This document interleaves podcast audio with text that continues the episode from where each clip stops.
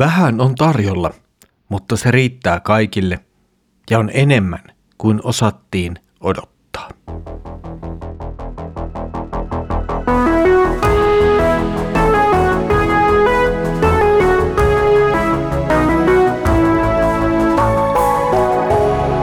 Kirjoitusten pauloissa.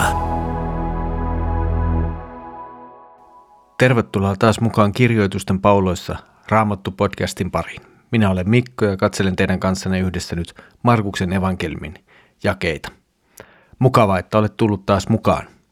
Edellisellä kerralla pohdiskelimme jakeita, jotka kertoivat apostolien paloista Jeesuksen luo omalta julistusmatkaltaan. Tänään nyt sitten jatkamme matkaamme erämaahan ja viiden tuhannen miehen ruokkimiseen parilla pienellä ruoan palasella. Luemme Markuksen evankelmin kuudennen luvun jakeet 34-44. Kun Jeesus veneestä noustessaan näki kaikki nämä ihmiset, hänen tuli heitä sääli, sillä he olivat kuin lammaslauma ilman paimenta. Hän alkoi opettaa ja puhui heille pitkään. Kun päivä oli jo illassa, opetuslapset tulivat hänen luokseen ja sanoivat, tämä on asumatonta seutua ja on jo myöhä. Lähetä heidät pois, että he menisivät lähiseudun taloihin ja kyliin ostamaan itselleen syötävää. Antakaa te heille syötävää, vastasi Jeesus. He sanoivat heille, pitäisikö meidän mennä ostamaan kahdella sadalla denaarilla leipää ja antaa ne heille syötäväksi? Jeesus kysyi, montako leipää teillä on? Käykää katsomassa. He tekivät niin ja ilmoittivat viisi ja kaksi kalaa. Jeesus käski heidän sijoittaa kaikki ruokakunnittain aterioimaan vihreälle nurmelle. Ihmiset asettuivat istumaan sadan ja viidenkymmenen hengen ryhmiin. Sitten hän otti ne viisi leipää ja kaksi kalaa, katsoi ylös taivaaseen ja lausui kiitoksen. Hän mursi leivät ja antoi palat opetuslapsilleen, ja nämä jakoivat ne kansalle. Samoin hän jakoi kaikkien kesken ne kaksi kalaa. Kaikki söivät kyllikseen – Leivän tähteitä kerättiin 12 täyttä korillista ja kalaakin jäi. Aterioimassa oli ollut 5000 miestä. Jeesus oli siis edellisessä jaksossa jo lähtenyt apostolien kanssa vetäytymään rauhaan ja yksinäisyyteen. Nyt tämä suunnitelma ei näytä kuitenkaan ihan täysin toteutuvan ja onnistuvan.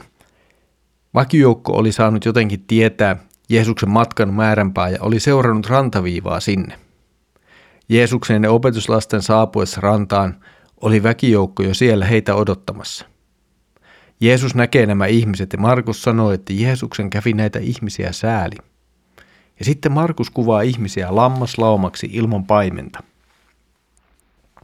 Tämä toki on Lähi-idässä ihan ymmärrettävä kuva itsessään.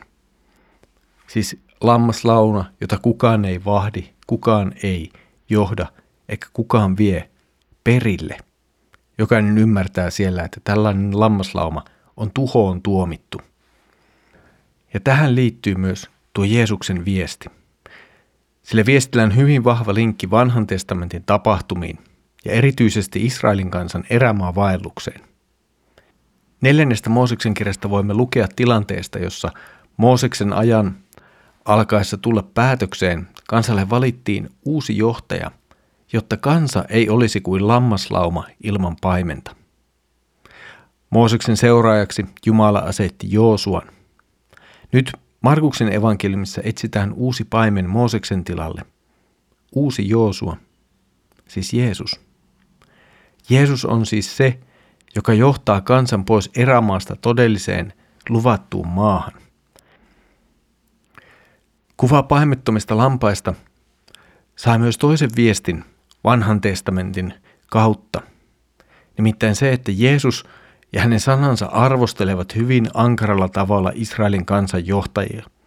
Jo profeetat olivat samalla tavalla arvostelleet kansan johtajia. Kansa oli ilman paimenta ja suuntaa, nimenomaan hengellisessä mielessä.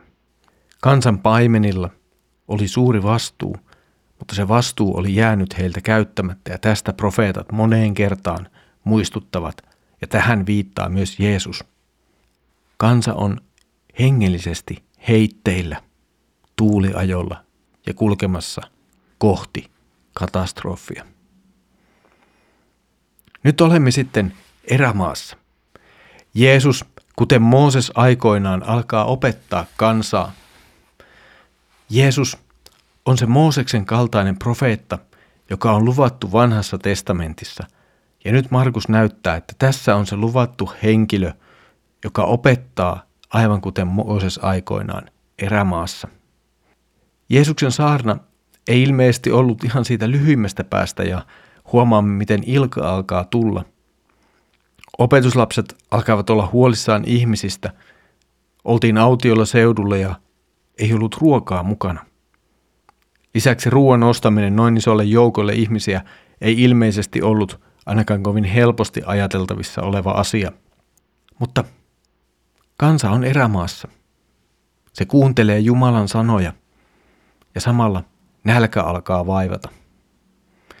Ei ole mahdollisuutta lähteä tai ei ole mahdollisuutta löytää ruokaa siitä, missä ollaan. Tilanne siis muistuttaa hyvin paljon Israelin kansan vaellusta erämaassa.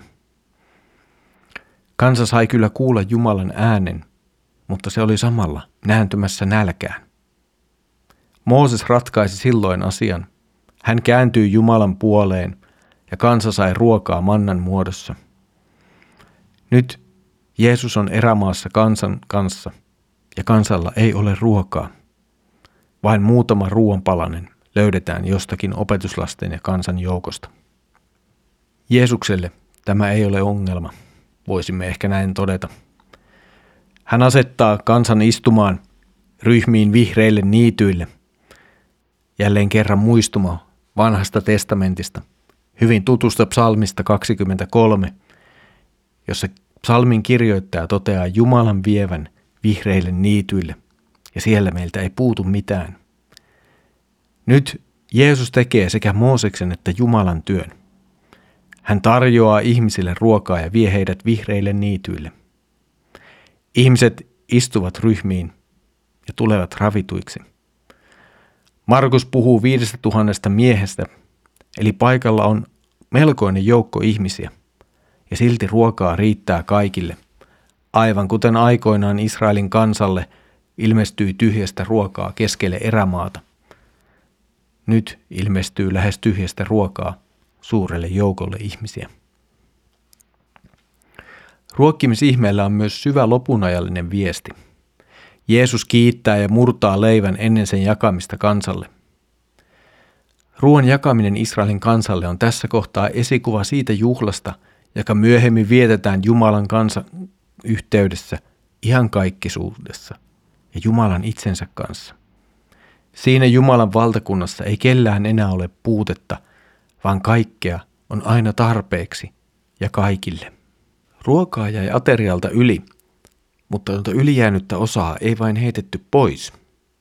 Markus puhuu siitä, että tähteitä kerättiin 12 korillista.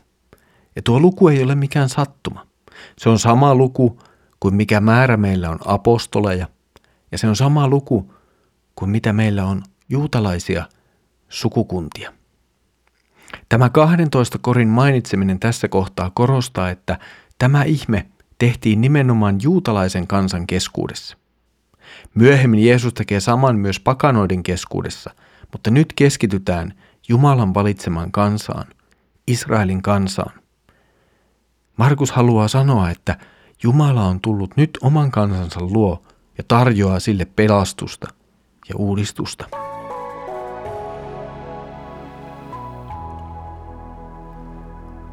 Tämän Jeesuksen tekemän ihmeen kohdalla on helppoa vain jäädä katselemaan, miten pieni määrä ruokaa moninkertaistuu ja riittää viidelle tuhannelle miehelle. Toki tämä on valtava, suuri ihme. Jeesus tekee jotakin sellaista, mikä nyt ei noin normaalisti tapahdu tai tule esiin keskellä arkeamme. Kuitenkin vasta kun huomaamme nuo syvät linkit vanhaan testamenttiin, alkaa meille aueta, että tässä teossa on syvä Jumalan pelastushistoriallinen suunnitelma taustalla. Monet vanhan testamentin tapahtumat ovatkin esikuvia siitä, mitä nyt tulee tapahtumaan, kun luvattu Messias saapuu. Ja tätä Jeesus tässä nyt osoittaa. Hän on se luvattu Mooseksen kaltainen profeetta. Hän täyttää lupauksen jonka Jumala itse oli antanut paljon yli tuhat vuotta ennen Jeesuksen syntymää. Tässä oli tämänkertainen kirjoitusten pauloissa Raamattu podcast. Mukavaa, että olet jälleen ollut yhdessä mukana katselemassa Markuksen evankeliumin jakeita. Seuraavalla kerralla katselemme Jeesuksen seuraavaa normaalin luonnonjärjestyksen rikkovaa ihmettä. Ja siihen sitten todella perehdymme seuraavalla kerralla. Mutta nyt Herramme Jeesuksen Kristuksen armo, Isä Jumalan rakkaus ja Pyhän Hengen osallisuus olkoon sinun kanssasi. Aamen.